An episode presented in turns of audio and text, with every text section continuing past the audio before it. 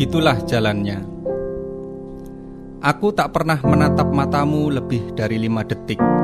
Bicaraku juga selalu formal dan datar, tak pernah sampai mengubah mimik wajah atau hingga ada yang tertawa, bahkan menitikkan air mata. Semua serba biasa dan tak ada yang istimewa. Tapi mengapa setiap kali selesai rutinitas itu, saat masing-masing dari kita pulang ke rumah, ada pesan pendek ke nomorku. Aku merindukanmu. Sejak pesan itu datang, aku jadi rikuh saat harus bertemu. Aku takut kau tiba-tiba memelukku dan menciumiku di tengah obrolan di depan banyak orang, atau tiba-tiba saja kau membuka dua kancing bajumu dengan satu kedipan saat aku bosan dengan pekerjaan. Padahal kantor kita sama, rumahmu tak berjarak jauh dengan rumahku. Kita di bumi yang sama. Maka, kuputuskan saja menjauhimu sedikit demi sedikit, meski cukup sulit. Kujauhi segala sesuatu yang melekat padamu. Aku tak pernah lagi menatap matamu, bahkan untuk satu detik sekalipun. Bicaraku yang selalu formal dan datar tak pernah lagi kugunakan. Segala yang serba biasa dan tiada istimewa kuhentikan di tengah jalan. Tapi setiap kali selesai matahari berlarian di langit biru itu, saat masing-masing dari kita pulang ke rumah, ada pesan pendek yang sama, tak pernah berubah. Aku merindukanmu.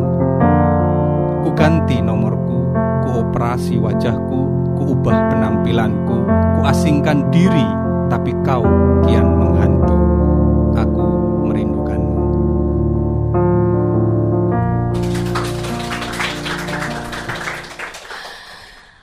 Oke, pendengar RRI Cash, kita uh, berjumpa di Rumah Kata dan ini juga merupakan vlog pertama kalinya Rumah Kata. Jadi kalau pendengar RRI Cash bertanya-tanya, ada apa ini? Mengapa ada orang yang sedang membaca puisi? Dan apa sih Rumah Kata? Hari ini pendengar Cash bakalan tahu apa itu Rumah Kata dan kenapa kita akan ngobrol-ngobrol dengan seorang pembaca dan juga penulis puisi di sebelah saya ini.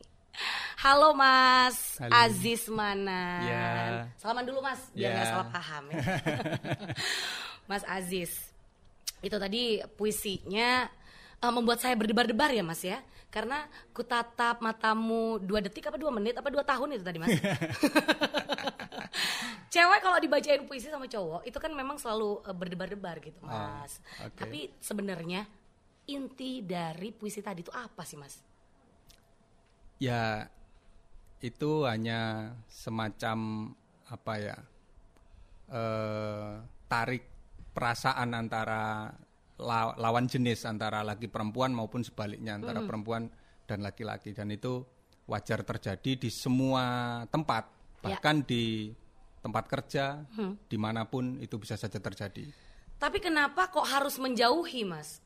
Eh, seolah-olah konotasi dari puisi itu adalah laki-laki tersebut tidak menyukai perempuan itu dan tidak ingin bersamanya. Padahal dirindukan gitu. Ya, kecenderungannya pada karya-karya sastra itu harus ada sesuatu yang dramatik, Hmm, ada oke. sesuatu yang eh, pengalaman-pengalaman yang eh, katakanlah penuh dengan darah dan air mata gitu. Jadi, darah dan air mata. Eh, sebenarnya keduanya semacam eh, saling tertarik, tapi Hmm. karena tuntutan sebuah karya sastra harus ada nilai dramatiknya, maka Hmm. eh, dua-duanya ini harus saling berpisah. Oke, Begitu. baik. Berarti eh, itu tadi kalau dibilang harus dramatik, apakah itu terjadi dalam kehidupan Mas Aziz? Atau pernah terjadi? atau sedang terjadi? Atau diharapkan akan terjadi? Eh, ya, kalau di kajian sastra itu ada yang namanya sosiologi sastra, bagaimana eh, karya-karya sastra selalu dialamatkan kepada si penulisnya. Saya pikir itu tidak tidak 100% ya. Oke, nggak selamanya begitu iya, ya. tapi bisa jadi ada hubungannya dengan pengalaman pribadi dari si penulis, tapi bisa jadi juga tidak berhubungan langsung. Jadi seperti itu. Baik. Nah, pendengar RRI Cash mungkin bertanya-tanya, Mas Aziz ini uh, siapa sih? Dan tadi itu yang dibacakan karya dari buku atau kumpulan buku puisi yang apa gitu. Nah, beliau ini adalah penulis buku puisi Jiwa Gravan Cana. Iya. Ya, Mas ya. Iya. Uh, Jiwa Gravan Cana itu artinya apa, Mas? Ya, Jiwagra itu saya ambil dari Kakawin Arjuna Wiwaha. Di diceritakan tentang apa pernikahan uh, Arjuna yang itu menceritakan tentang Raja Airlangga masa masa lampau. Jadi Jiwagra itu adalah kekuat rahasia kekuatan dari Niwata Kawaca. Niwata Kawaca itu adalah rajanya para Gandarwa atau Genderuwo. Mm-hmm. Jadi Niwata Kawaca ini uh, rajanya para Genderuwo memiliki satu kesaktian yaitu jiwa Genderuwo itu punya raja ya Mas? Iya, rajanya raja. Nah itu. Jadi Genderuwo aja udah serem iya, apalagi rajanya gitu. Makanya Niwata Kawaca itu sangat ditakuti oleh para dewa mm-hmm. dalam dalam dalam kisah itu. Baik. Dewa Indra akhirnya menyuruh bidadari mm-hmm. uh, untuk mencari tahu, menggoda Niwata Kawaca, mencari tahu di mana letak kelemahan dari Niwata Kawaca. Nah, ternyata disebutkan di situ bahwa letak kekuatannya sekaligus kelemahannya itu ada di jiwagra, yaitu di ujung lidahnya. Mm-hmm. Nah, berarti jiwagra itu sebenarnya adalah ujung, ujung lidah. lidah. Ya, ujung okay. lidah. Ujung lidah. Untuk vancana. Vancana itu saya ambil dari tradisi Hindu Buddha itu kalau sampai di Jawa itu turunannya akar kata dari bencana. Hmm. Jadi vancana itu bencana, tapi uh, kata dasarnya uh, kata apa arti aslinya itu adalah siasat muslihat. Tapi kemudian mengalami perubahan menjadi bencana. Jadi ini bencana yang ditimbulkan dari ujung lidah. Baik, uh, itulah makanya kenapa di sini covernya hmm. itu seperti uh, kalau bahasa Indonesianya melet itu apa ya mas? Saya taunya melet itu kan bahasa Prancis ya. Yeah. bahasa Indonesia ya menjulurkan lidah menjulurkan gitu ya. lidah. ya. Karena di ujung lidah yeah. gitu ya mas ya. Oke. Dan sekarang uh, Mas Aziz lagi kita ajakin ngobrol ya di sini ada Nindi dan tadi saya lupa untuk mengenalkan diri saya sendiri karena saya pikir ya saya udah sangat terkenal gitu. dan pendengar RRQS kita masih ngobrolin seputar Jiwa Gravancana buku kumpulan puisi yeah. yang ditulis sama Mas Aziz ya. Itu tadi adalah salah satu uh, halaman uh, salah satu isi di halaman hmm. buku itu. Yeah. Di halaman buku ini maksud saya. Jadi kalau kumpulan buku puisi ini sebenarnya tentang apa Mas? Apakah seputar romansa seperti yang tadi hmm. dibacakan hmm. oleh Mas Aziz atau ada lain? Yeah. Uh, ada beberapa bagian di di dalam buku puisi saya ini mm-hmm. uh, lima tapi yang bagian pertama itu bagian pembuka manggala saya me, secara struktur saya mencontoh kakawin jadi kakawin itu selalu dimulai ada manggala ada pembukaan yeah. kemudian di bagian-bagian selanjutnya ada saya mengangkat tema-tema tentang manusia Indonesia dan sejarah Indonesia di situ ada uh, kisah-kisah 65, ada romansanya juga tentang ya. percintaan. Kisah-kisah 65 itu maksudnya apa Mas Aziz? Uh, kita punya pengalaman sejarah yang cukup kelam. Hmm. Tahun-tahun 65 ada pemberontakan, ada uh, mungkin kalau kita sebut pembantaian sekarang itu cukup cukup apa ya, cukup kejam Ngeri gitu ya? mengerikan. Hmm Nah itu sampai sekarang traumanya masih cukup uh, cukup berbekas yeah. di dalam kehidupan kita berbangsa dan bernegara itu. Mm -hmm. Jadi uh, saya berpikir bahwa sejarah di Indonesia, sejarah yang penuh dengan darah itu itu karena adanya per, apa perebutan kuasa dan perebutan kuasa itu dimulai dari lidah. Mm-hmm. Kalau sekarang mungkin uh, agak berubah ya dengan jempol. karena sekarang sudah mengalami apa Jempol. jejaring sosial ada Jempol teknologi netizen lebih ah, kejam daripada jempol. lidahnya ya. Kalau zaman-zaman dulu kita masih tentang apa masih masih lidah Ya. karena bicara mulut. Kalau sekarang mungkin sudah bencana dari jempol ya. Nah itu. Jadi saya menggambarkan bagaimana eh, sejarah manusia-manusia Indonesia menjalani sejarahnya dan di situ ada darah, ada juga cinta, ada juga pencarian tentang bagaimana hidup yang bisa tenang. Ya. Di bagian-bagian akhir ada bagaimana kita eh, bisa mencapai sebuah ketenangan hidup gitu. Baik, jadi kurang lebihnya eh, buku kumpulan puisi dari Mas Aziz Mana ini adalah tentang kehidupan-kehidupan sosial ya yang terjadi gitu ya. Iya, iya. Digambarkan dengan eh, kalimat-kalimat yang eh, kalau dibilang puitis itu mungkin sekarang udah nggak zamannya ngomongin puitis gitu ya Mas ya, tapi kalimat-kalimat yang mungkin bisa menyentuh gitu, kalimat-kalimat yang jelek kalau bahasanya anak Jawa ya. sekarang. Baik.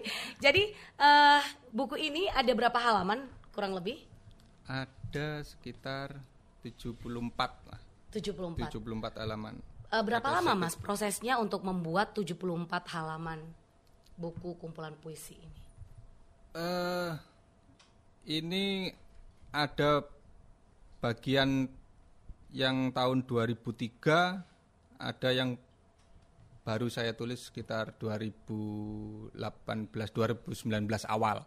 Jadi ini kalau dulu eh, karya-karya saya dulu sudah sudah dibukukan di beberapa, ini eh, belum pernah dibukukan jadi eh, proses karya saya yang terbaru tahun 2018 2019 lah. Baik. Berarti total eh, Mas Aziz udah menulis berapa buku kumpulan puisi? Eh, kalau yang benar-benar bisa dinikmati eh, empat atau lima ya. 4 sampai 5 buku ya Iya. sampai dengan sekarang. Sekarang ya. Awal menulis itu di tahun berapa, Mas? Apakah mungkin memang udah tertarik dunia penulisan itu dari kecil atau gimana? Awal menulis waktu masuk kuliah tahun 98. Wow, muda ya Mas Aziz ini. muda sekali 98, masuk kuliah iya. 98. Iya, pasti masih sweet 17 dong. Jadi dari awal tahun 98 Iya, ya. 98. Oke, kenapa tertarik di puisi sih Mas? Kan banyak penulis yang sekarang ini justru memilih ke arah eh, menulis cerita-cerita romantis ala-ala anak kaum milenial dan lain sebagainya gitu kan. Kenapa memilih untuk menulis puisi? Ya di dalam kehidupan sastra itu puncak dari karya sastra itu puisi karena tantangan di menulis puisi itu bagaimana kita bisa memanajemen eh, kata, mengkreasikan kata dalam ruang yang begitu sempit. Kalau prosa kan bisa mendeskripsikan panjang lebar, ruangnya eh, luas, luangnya besar. Kalau di puisi itu ruangnya sempit. Jadi kalau misalkan kita tidak memiliki sebuah ilmu yang bagus, tidak memiliki kedisiplinan dalam eh, belajar itu kita akan gagal Dalam menulis dalam puisi. menulis puisi. Karena eh, kalau misalkan kita mendeskripsikan panjang lebar itu akhirnya jatuh kepada prosa, kepada cerita, kepada narasi. Kalau Oke. puisi itu pemampatan kata eh, menjadi seminimal mungkin tapi bisa meng- menggambarkan sebanyak mungkin. Mhm. Kalau Profesor Sapardi Djoko Damono pernah bilang itu ekonomi kata itu ada di puisi.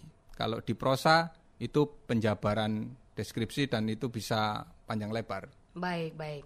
Eh, kita hold sebentar ya eh, tentang ketertarikan Mas Aziz seputar puisi dan dunia sastra ini ya Mas ya.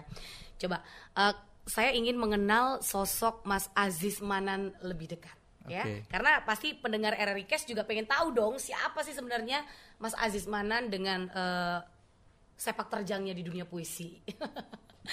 Mas Aziz, ini kan katanya baru mulai tertarik puisi atau menulis puisi ketika eh, mau masuk kuliah Iya. ya Mas ya di awal tahun 98. Alma maternya di mana Mas? Saya di Sastra Universitas Erlangga. Oke, Iya. Universitas Erlangga Surabaya Iya. ya. Yang pasti sastra Indonesia ya Mas. atau apa? Kebetulan tidak. Oh, Saya di jurusan ilmu sejarah. di jurusan ilmu sejarah. Ya, tapi saya berkumpul dengan teman-teman dari sastra Indonesia, sastra Hmm. Inggris, dari psikologi. Dari eh, ilmu sejarah ke sastra. Hmm. Eh, Kenapa Mas memilih sastra gitu loh Iya. sebagai teman hidup ya? Ini termasuk teman hidup kan? Karena kan eh, menulis itu adalah kehidupan Mas Aziz ya sampai sampai dengan saat ini Mas Aziz bisa punya banyak karya kan begitu. Iya. Mm-mm. Kenapa Mas? Ya, dalam penulisan historiografi, penulisan karya sejarah itu, saya pikir sama dengan eh, menulis sastra. Baik.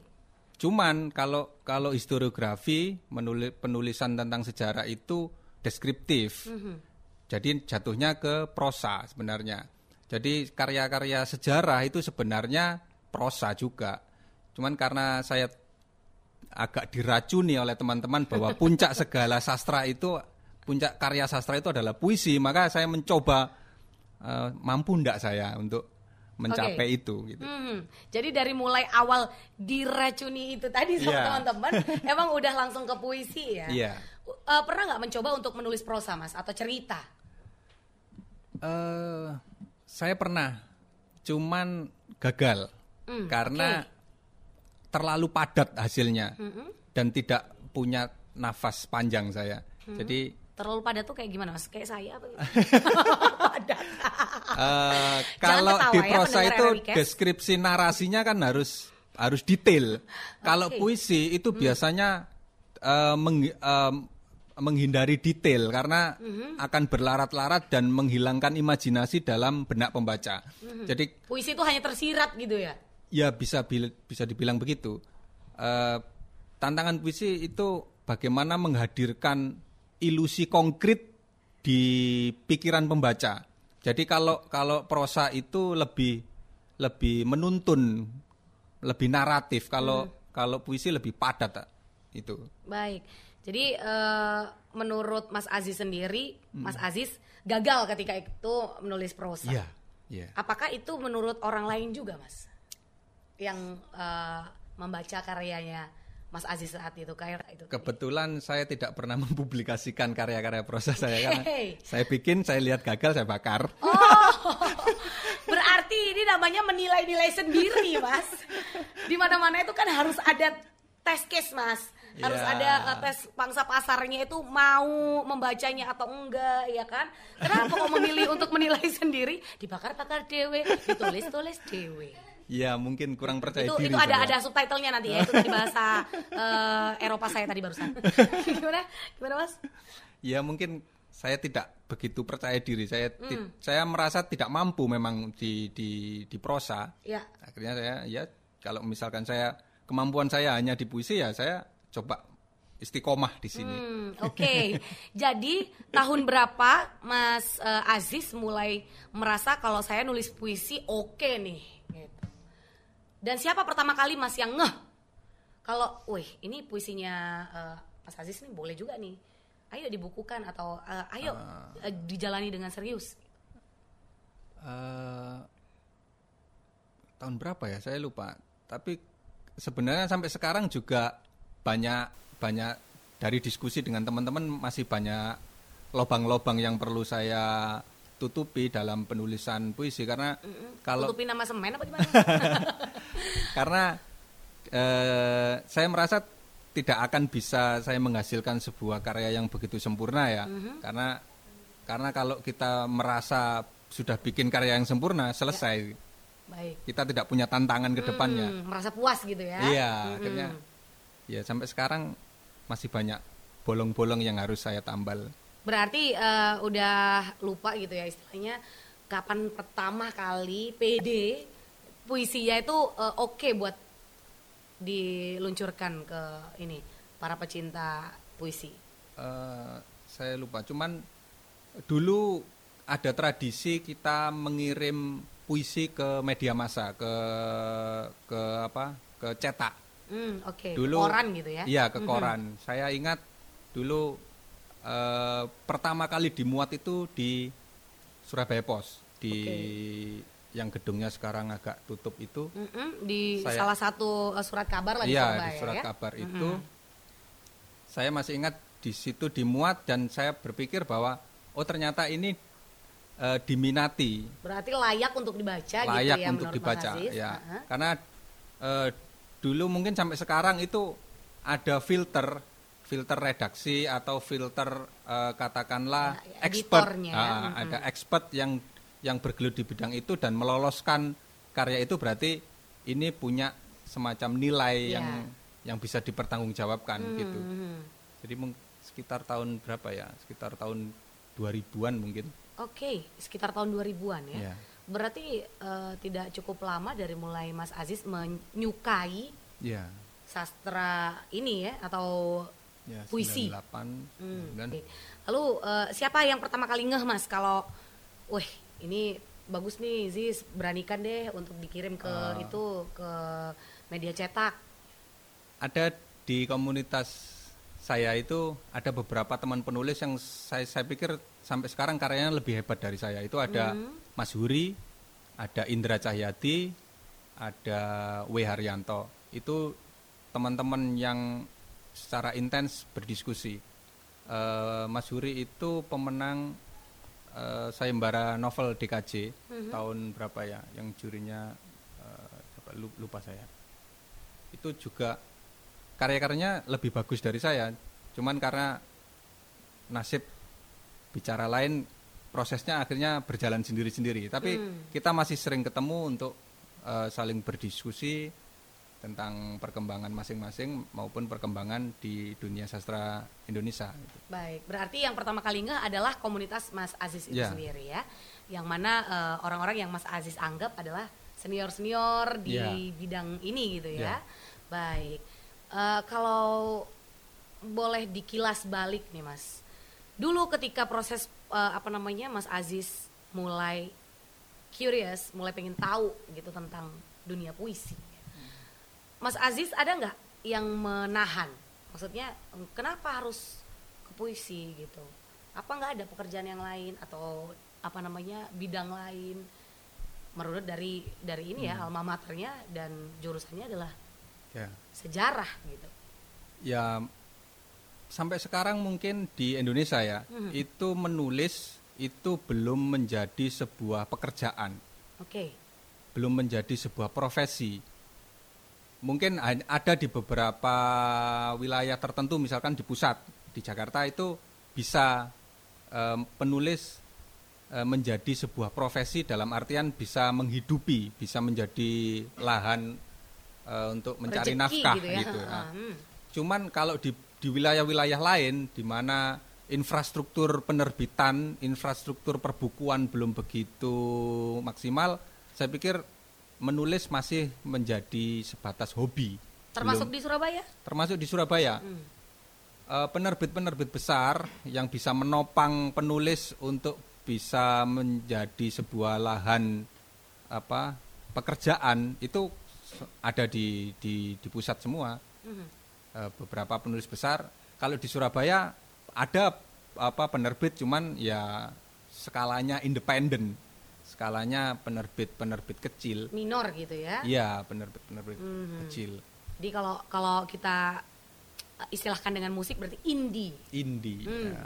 Oke, baik, Mas Aziz, saya masih pengen eh, tahu lebih jauh lagi tentang Mas Aziz Manan dan eh, buku-buku kumpulan puisinya. Tapi saya mau kasih kesempatan nih buat eh, teman-teman yang udah hadir nonton Rumah Kata sekarang, ya kan? Ini ada yang mau tanya katanya eh, ke Mas Aziz seputar buku Jiwa Gravancana, ya. Oke. Mm-mm. Atau mungkin tentang apa gitu mungkin eh, ya curious tentang sastra dan lain sebagainya boleh ya mas ya. boleh Heeh. jangan ditanya apakah dia sudah menikah atau belum itu nanti backstage aja di balik layar. Ini soal cewek-cewek semua nih mas kayaknya dari tadi terpaku ngelihat Mas Aziz yang senyumnya uh kan lagi manis banget. Baik siapa nih yang mau tanya? Oke, namanya siapa? Unila Cahaya. Au au Unila Cahaya. Ah. Di mana? Oke, panggilannya apa Aunila? Aunila, oke. Aunila mau tanya apa nih ke Mas Aziz? itu kan kalau seandainya bikin puisi tuh emangnya harus pakai bahasa yang baku Mm-mm. iya harus pakai bahasa yang baku apa enggak kalau misalkan pakai saya nah itu Misalnya pakai aku. Iya, mm. tuh, eh, gimana tuh kan harus nggak sih pakai bahasa baku Oke, itu aja pertanyaannya. Yakin? Ah yang benar. Nanti lagi. Iya, dua langsung boleh, boleh, boleh, boleh. Nanti dijawab semua. Oke. dapat dari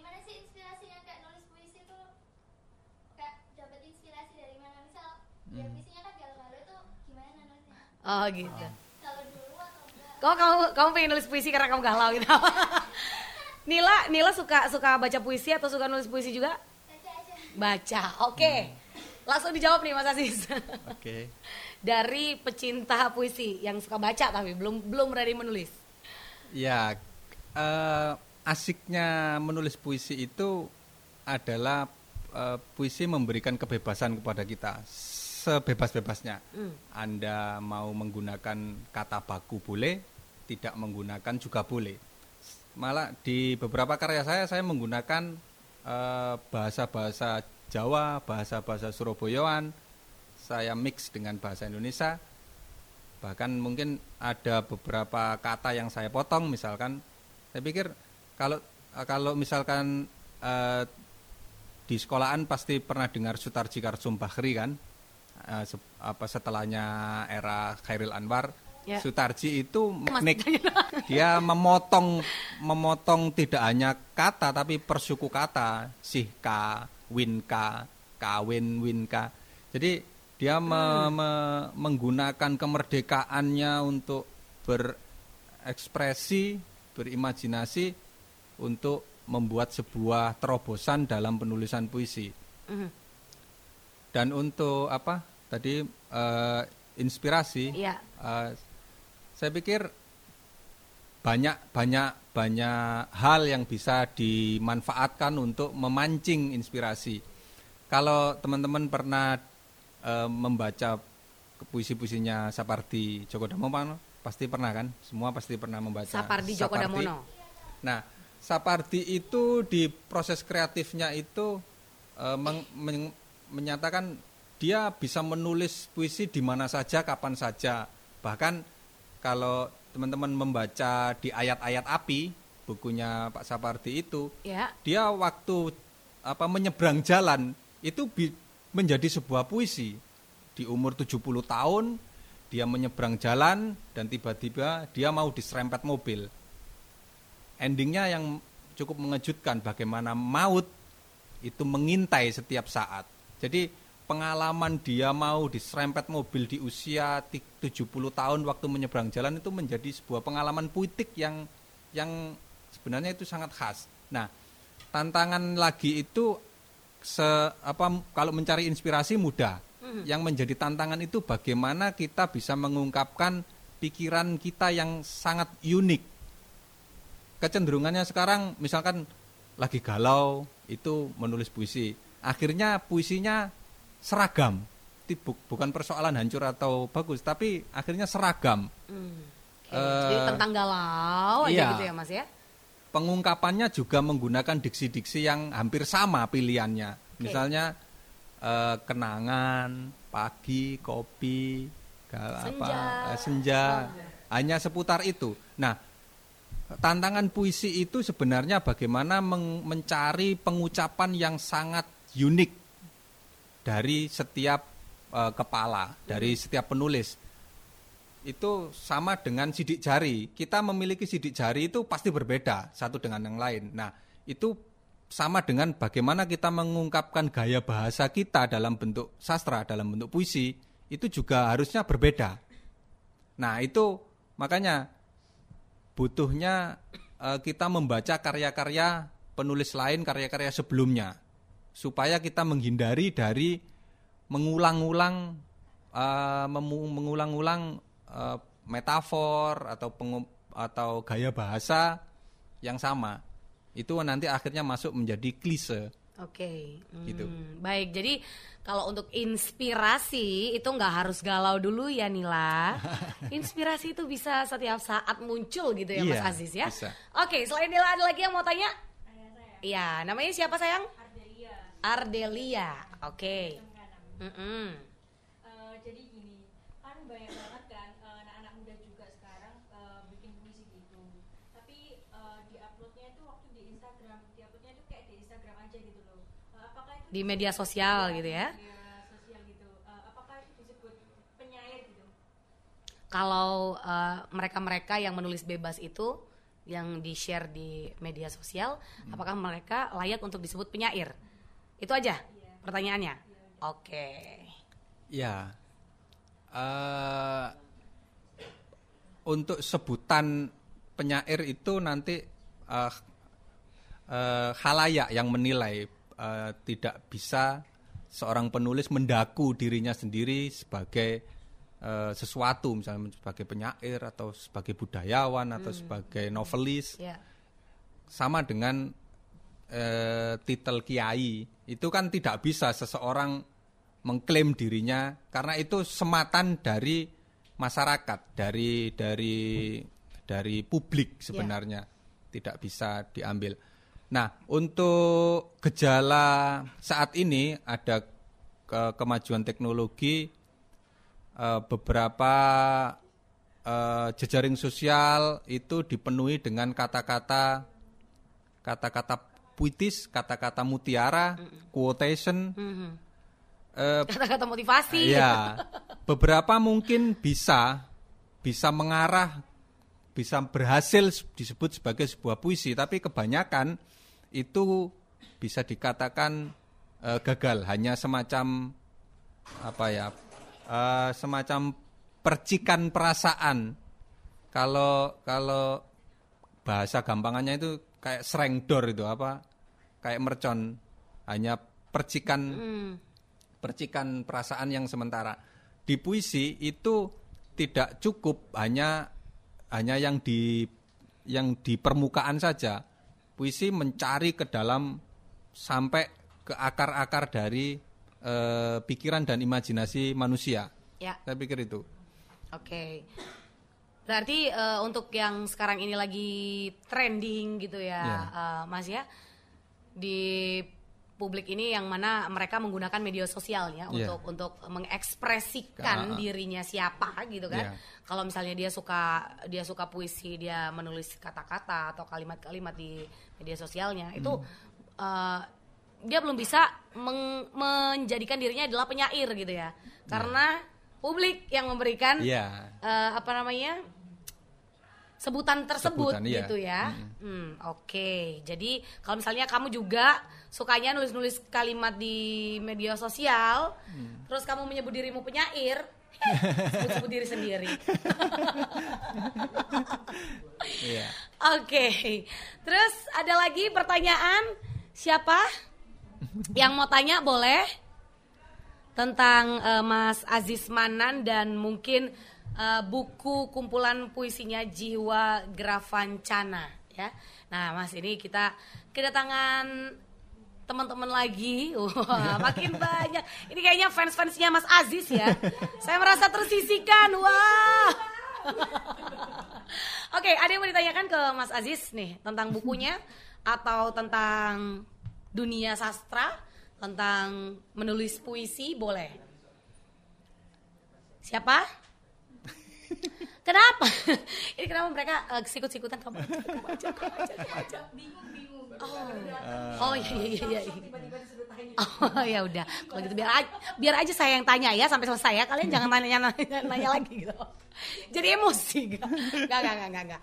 Oke, Mas Aziz, itu tadi kan eh, menurut pengalaman eh, Mas Aziz sendiri gitu ya bahwa sekarang ini jempol netizen Iya. itu lebih kejam Lebih daripada kejam. ujung lidah Iya. ke depannya apakah Mas Aziz uh, ada uh, inspirasi gitu untuk membicarakan melalui puisi atau kalimat-kalimat yang puitis gitu tentang hal tersebut tentang apa yang sedang terjadi sekarang ini di dunia dunia global ya, di mana Iya. media sosial itu memang kejam. Ya, saya tidak tahu ya.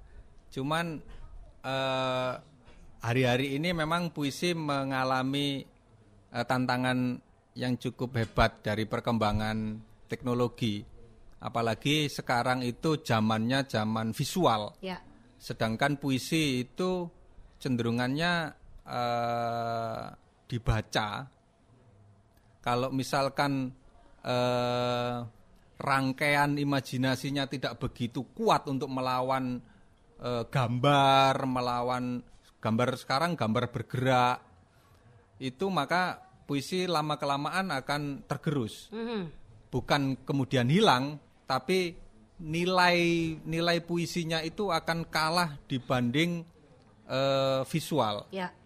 Jadi sekarang eh, video, eh, film itu demikian gencar, bagaimana eh, eh, visual ini me- apa menghidupkan imajinasi manusia itu demikian ekstrim sampai sesuatu yang belum terbayangkan itu sudah bisa divisualkan.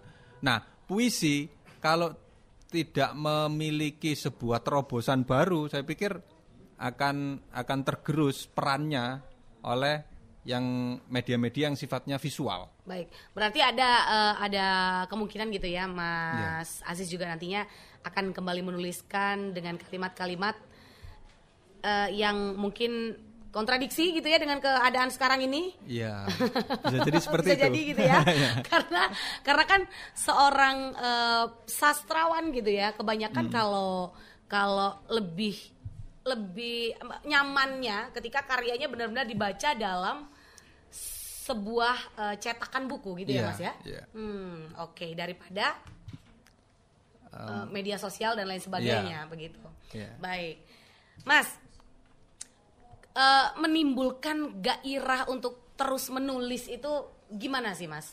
Kan udah dari tahun 98 mengenal dunia puisi sampai Hmm. sekarang 2019 ya.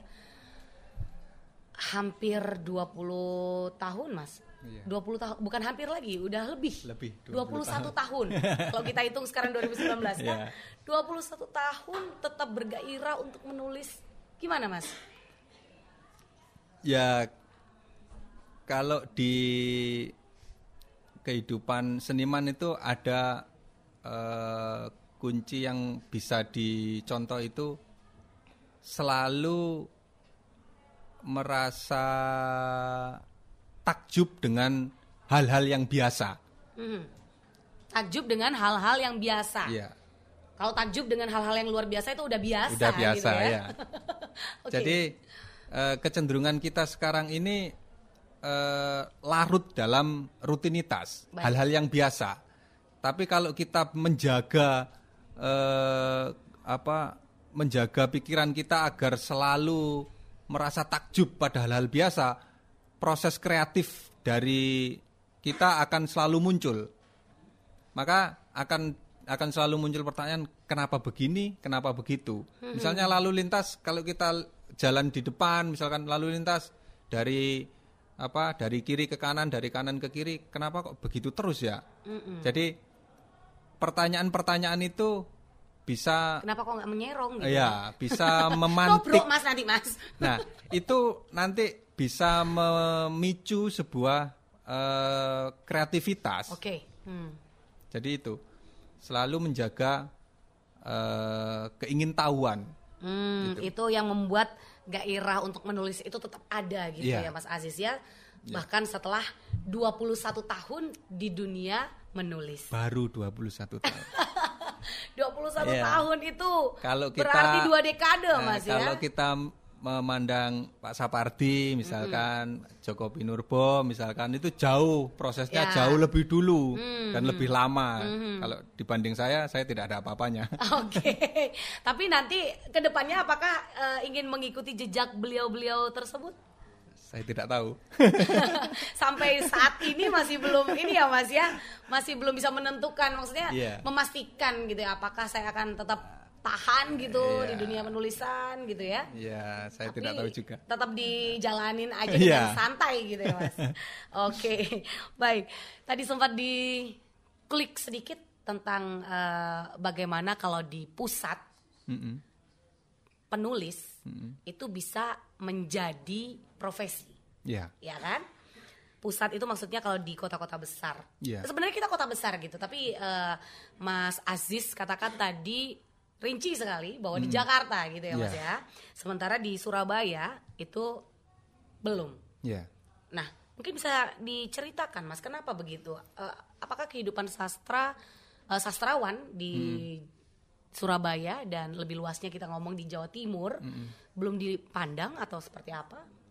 Eh, sebenarnya bukan persoalan dipandang atau tidak dan juga tidak pada kualitas ya, kualitas karya sastranya tidak. Tapi pada kesiapan infrastruktur penunjang. Oke. Misalkan eh, penerbit, penerbit besar dan penerbit yang mau melakukan distribusi dan kemudian eh, pangsa pasar itu juga menjadi eh, hal yang mempengaruhi. Tapi kalau misalkan persoalan kualitas sastranya, saya pikir Surabaya tidak kalah dengan daerah-daerah lain di, di Baik. Indonesia. Baik, untuk kualitasnya. ya. Kualitas sastra Surabaya cukup cukup bagus sebenarnya. Hanya bagaimana infrastruktur, misalkan eh, pas apa eh, pembacanya, eh, retailnya, apa distributor, mungkin sekarang sudah ada jejaring sosial yang mau mulai mewadahi eh, distribusi online itu. Ya, Nah, itu bisa eh, dimanfaatkan oleh eh, eh, pelaku-pelaku perbukuan di Surabaya. Oke. Saya melihat itu mulai muncul meskipun eh, statnya eh, sedikit eh, kalah dengan Jogja sama Bandung, Jakarta misalkan. Jogja lebih lebih lebih cepat menggunakan eh, jejaring sosial untuk apa eh, distribusi lewat online itu. Surabaya mulai saya melihat mulai muncul, cuman gairahnya masih begitu perlu didorong lagi. Oke, kenapa Mas? Eh, saya kurang tahu ya. Mungkin ekosistemnya memang belum belum terbentuk. Ekosistem perbukuan di Surabaya. Eh, saya pernah dengar itu eh, Andrea Hirata. Mhm. Andrea Hirata itu pernah membuat semacam pernyataan yang cukup keras terhadap Surabaya itu bahwa Surabaya ini tidak tidak laku, buku itu tidak laku di Surabaya. Oke. Jadi bukunya Andrea Hirata kan di mana-mana kan booming kan, Yap. laku keras. Hanya di Surabaya. Artinya kalau dia marah-marah berarti dia gagal menaklukkan Surabaya. Ini Surabaya dilawan. ini memang kota Surabaya ini kota yang cukup cukup antik ya, Iya. cukup aneh memang. Kompetitif sekali berarti ya? Ya, mungkin bisa. nih.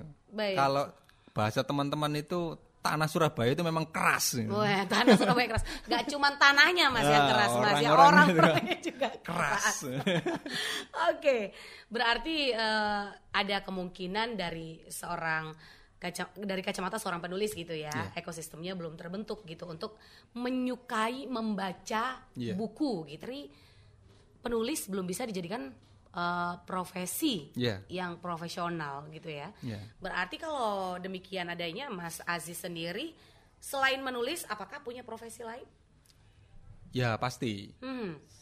Eh, Bergelut di bidang apa nih Mas? Saya di kebetulan sama di media sosial, ah, bukan media sosial, di media massa. Oke, di media Saya massa. kebetulan me- menjadi editor di sebuah eh, portal, Hmm. Portal berita ya. portal berita. Oke. Saya menjadi editor. Mhm. Berarti tidak jauh-jauh lah dari dunia, Dunia menulis tulis-menulis, juga. ya. Bagaimana membagi waktunya nih Mas? Sementara Mas Aziz punya pekerjaan yang mana itu kan main job berarti ya Mas ya? Ya, Karena yang menghidupi mungkin ya itu tadi pekerjaan utamanya ya. ya. Lalu eh, dengan tetap bisa menyempatkan diri untuk menulis bahkan memiliki eh, gairah untuk tetap mengeluarkan buku. Ya, makanya itu tadi apa inspirasi atau Membagi eh, waktunya seperti apa? Saya menulis ya bisa di mana saja. Jadi ketika ada beberapa karya saya itu saya tulis ketika di tengah-tengah melakukan editing editing berita. Oke. Ada berita misalnya pembunuhan, ada itu memantik imajinasi saya untuk menuliskan dalam bentuk puisi, saya tuliskan langsung di situ. Jadi tidak perlu menunggu karena split ya eh, bagaimana kita memanajemen pikiran kita untuk bisa split dari satu ruang ke ruang yang lain dari eh, mungkin ada ada ada kesamaan ya dunia tulis menulis itu. Ya. Tapi tapi sebenarnya itu bukan sebuah kendala. Itu bisa dilakukan oleh siapa saja. Saya pikir itu. Baik, berarti eh ya yang pasti ini ya konsisten ya Mas ya. Konsisten. Itu kunci utamanya berarti ya Mas Iya. ya bagaimana sampai Mas Aziz sendiri bisa membagi waktu dari pekerjaan yang padat menulis eh, atau mengedit Mengedit. portal berita ke eh, menulis karya, Karya sastra. sastra yang eh, dari Mas Aziz sendiri gitu Iya. ya. Baik. Nah, sekarang apakah sudah ada pertanyaan lagi? Teman-teman? Boleh. Siapa namanya? Eh, saya Mega Mega, oke. Eh, tanya dong Mas ya Iya. Tanya dong Mas, iya. Ya, iya dia tanya-tanya sendiri dijawab-jawab sendiri Mas. ini kan di buku puisi Jiwa Gravancana Mm-mm. eh, di kumpulan puisi ini bagian puisi mana yang paling menguras pikiran gitu mas maksudnya di puisi mana ya dari proses pembuatannya kayak gitu Hmm, yang paling menguras pikiran puisi yang mana Oke. Ah. Menarik nih Mas. Karena ini eh, seperti yang kita bahas di awal ya Mas ya, Iya. karena ada beberapa cerita di dalamnya. Hmm. Bagian yang mana Mas? Cerita yang tentang apa? Eh, saya pikir yang paling yang paling menguras energi itu mengumpulkannya dan mencari benang merah, mencari judul untuk bukunya. Oke. Yang paling menguras energi itu di situ. Kalau menulis puisi eh, judul per judul itu s- mengalir saja. Oke. Setiap saat bisa bisa dihasilkan. Mhm, mhm. Kalau kita tekun itu setiap saat bisa menulis tanpa eh, begitu banyak menguras energi bisa. Hanya ketika dijadikan sebuah buku Baik. itu kan ada pertimbangan misalkan benang merah. Mhm, mhm. Bagaimana kita meletakkan satu judul itu di urutan pertama, judul berikutnya di urutan terakhir misalkan Baik. atau memilah menjadi subbab subbab itu yang membutuhkan energi karena eh, eh, puisi per puisi judul per judul itu memiliki karakter dan tema sendiri-sendiri. Ya. Nah, yang yang menguras tenaga itu pada mencari judul bukunya. Mhm. Eh, di buku ini mengalami beberapa perubahan judul sebenarnya. Ada diskusi dengan teman-teman. Eh, judul awalnya bukan Jiwa Gravancana, judul awalnya itu eh apa ya? Saya sedikit lupa. Tapi ada ada teman yang mengusulkan judulnya Daun-daun patah dan payung yang ditinggalkan. Oke. Saya pikir kok terlalu klise ya, terlalu apa. Tapi teman saya punya argumentasi yang menarik bahwa judul itu hampir sama dengan karya-karya Amerika Latin. Kalau teman-teman eh, pernah membaca eh, karya-karya Amerika Latin, Pablo Neruda dan macam-macam itu judulnya romantis-romantis dan Baik. kalau ditranslate ke bahasa Indonesia itu kalau kalau tidak tepat memilih katanya itu menjadi klise, menjadi lebay gitu. Kayak itu tadi daun-daun patah dan payung yang ditinggalkan. Sebenarnya secara gambar, secara imajinasi bagus. Ada daun-daun yang anu, kemudian ada apa payung yang ditinggalkan. Baik. Tapi itu Cuman- memang klise gitu Iya, ya. akhirnya saya pikir, aduh, kok kurang anu ya, kurang menggigit menurut saya. Kurang greget. Ya akhirnya saya akhirnya jatuh ketika membaca cerita Arjuna Wiwaha itu akhirnya saya wah ini menarik untuk dijadikan simbol eh, kehidupan saat ini di mana kekacauan apa kekacauan dunia saat ini tidak hanya di Indonesia, serangan hoax misalkan. Yap. Itu kan bermula dari dari apa apa Lidah. Hmm. lidah kita yang tidak bisa kita kendalikan. Kan lidah tak bertulang, Mas. Nah, Iya. itu. Kalau Padahal bertulang nanti ayam. Nah, simbol Niwata Kawaca itu bisa menjadi simbol manusia sekarang. Jadi lidah ini sebenarnya pusat apa kesaktian kita, bisa menaklukkan orang, bisa menggaet apa lawan jenis misalnya bisa membuat kita mendapat rezeki dari dari kepintaran kita mengolah mengolah lidah kita, mengolah omongan kita. Ngolah kata-kata. Nah, mengolah kata-kata kita. Tapi di sisi lain bisa menjadi sebuah bencana yang yang yang mungkin sekarang ini bisa anu bisa diwakili dengan apa jempol itu tadi. Baik, baik. Berarti eh, untuk kesulitan dalam menulis itu tidak terdapat di judul-judul Judul, di ya. dalam puisi ini gitu ya. Justru yang sulit adalah mencari benang merahnya Benang merah. sampai dengan memutuskan bahwa jiwa Gravancana Iya. adalah eh, apa namanya Judul utama bukunya, bukunya. ya. Oke baik, Mas. Eh, puisi puisi tunggal yang pernah eh, Mas Aziz keluarkan dari beberapanya ya di tahun 2019 ini kan ada juga mantra for attacking the city ya. Iya. Terus juga ada di tahun 2017 dunia dari keping ingatan Mm-mm. dan di tahun 2015 ada judulnya Playon ya. Dari semua buku itu sampai dengan buku ini Jiwa Gravancana itu mana sih yang menurut Mas Aziz itu paling menyenangkan ketika menulisnya? Saya pikir ke- tidak ada yang menyenangkan kalau menulis puisi ya. Karena kecenderungannya menulis puisi itu Baik. eh, menguras tenaga dan itu sebenarnya tidak menyenangkan. Itu sangat menyiksa sebenarnya menulis puisi itu. Jadi kalau menyiksa kenapa dilakukan, Mas? Nah, bagaimana kita meng- mengeluapkan tekanan atau pikiran kita itu ada sisi relaksasinya. Hmm. Jadi eh, makanya ada beberapa orang yang mempercayai bahwa menulis itu bisa menjadi terapi psikologi. Baik. Nah, karena memang pikiran yang eh, berputar di sini, kita punya gagasan misalnya, punya ide bahwa oh ini tidak tepat orang ini. Misalnya eh, pemerintahan Kota Surabaya tidak tepat ini. Kalau kita teriak-teriak di jalan bisa ditangkap kan? Makanya kita bisa menggunakan media tulisan untuk meluapkan eh, pikiran kita Baik. supaya tidak menggumpal dan bisa menjadi stroke kan penyakit stroke. Mhm, Nah, ini kalau tidak di tidak diberikan jalan untuk untuk ekspresi gitu ya. nah, ekspresi itu bisa menjadi penyakit kan. Makanya sebenarnya menulis puisi itu selain menyakitkan itu juga endingnya bisa menimbulkan sebuah relaksasi. Baik, baik. Lalu eh ya begitu ya. Kalau misalnya seorang sastrawan, nah itu nggak bisa diterima mentah-mentah ya Mas ya. Nggak boleh diterima mentah-mentah. Nanti pendengar RRI Ikes pikirannya jadi ke mana? Tapi begitulah sastrawan kan selalu mengistilahkan segala sesuatunya dengan bahasa-bahasa yang yang ya di luar nalar kita sebagai seorang uh, pembaca gitu ya. Sehingga kita bisa mudah untuk mengerti maksudnya.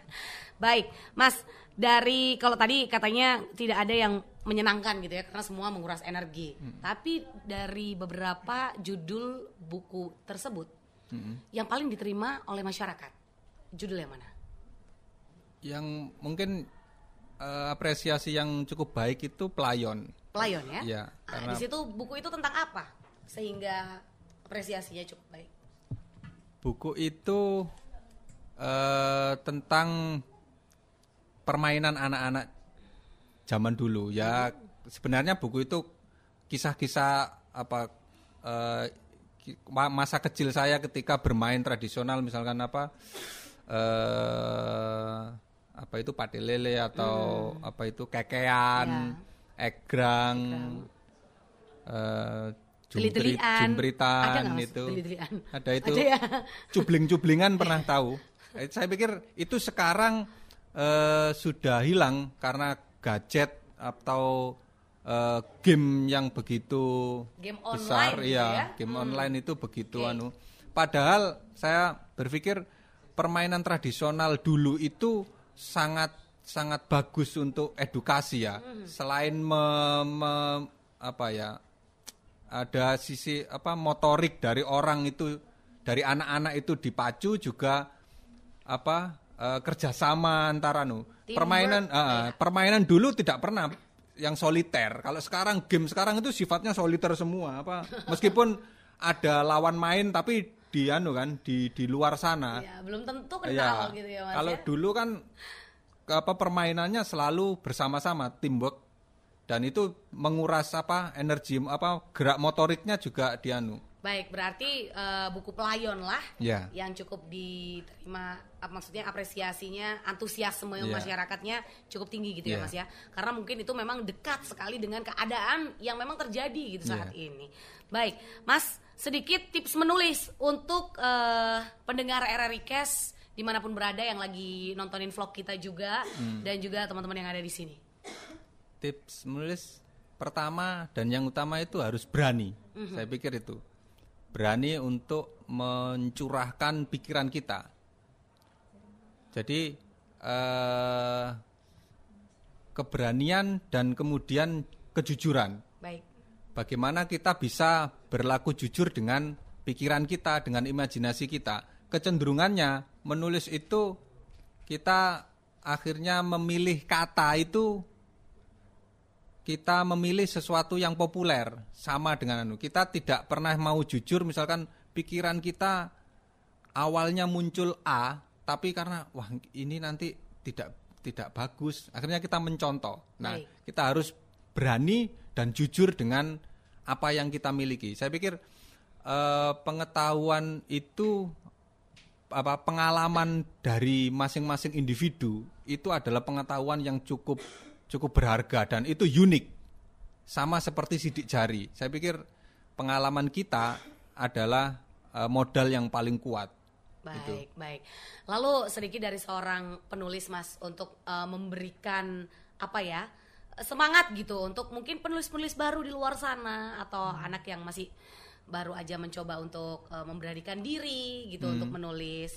Apakah ada sedikit apa statement gitu untuk mereka-mereka ini Mas dari seorang penulis? Ya, go go go.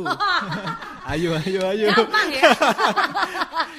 Pokoknya tetap Iya, maju terus, pantang, mundur, ya. Oke, thank you banget Mas Aziz Iya. Manan untuk eh, apa namanya waktunya bersama dengan Rumah Kata ya kali ini dan juga terima kasih untuk pendengar RRI Cash semuanya di mana pun berada semoga eh, yang kita bedah hari ini ini bisa bermanfaat untuk kita semua dan jangan lupa dibaca ini jiwa Gravancana kalau pengen lebih kreatif lagi dalam menulis. Terima kasih banyak Terima Mas kasih. Ini pamit, sampai jumpa.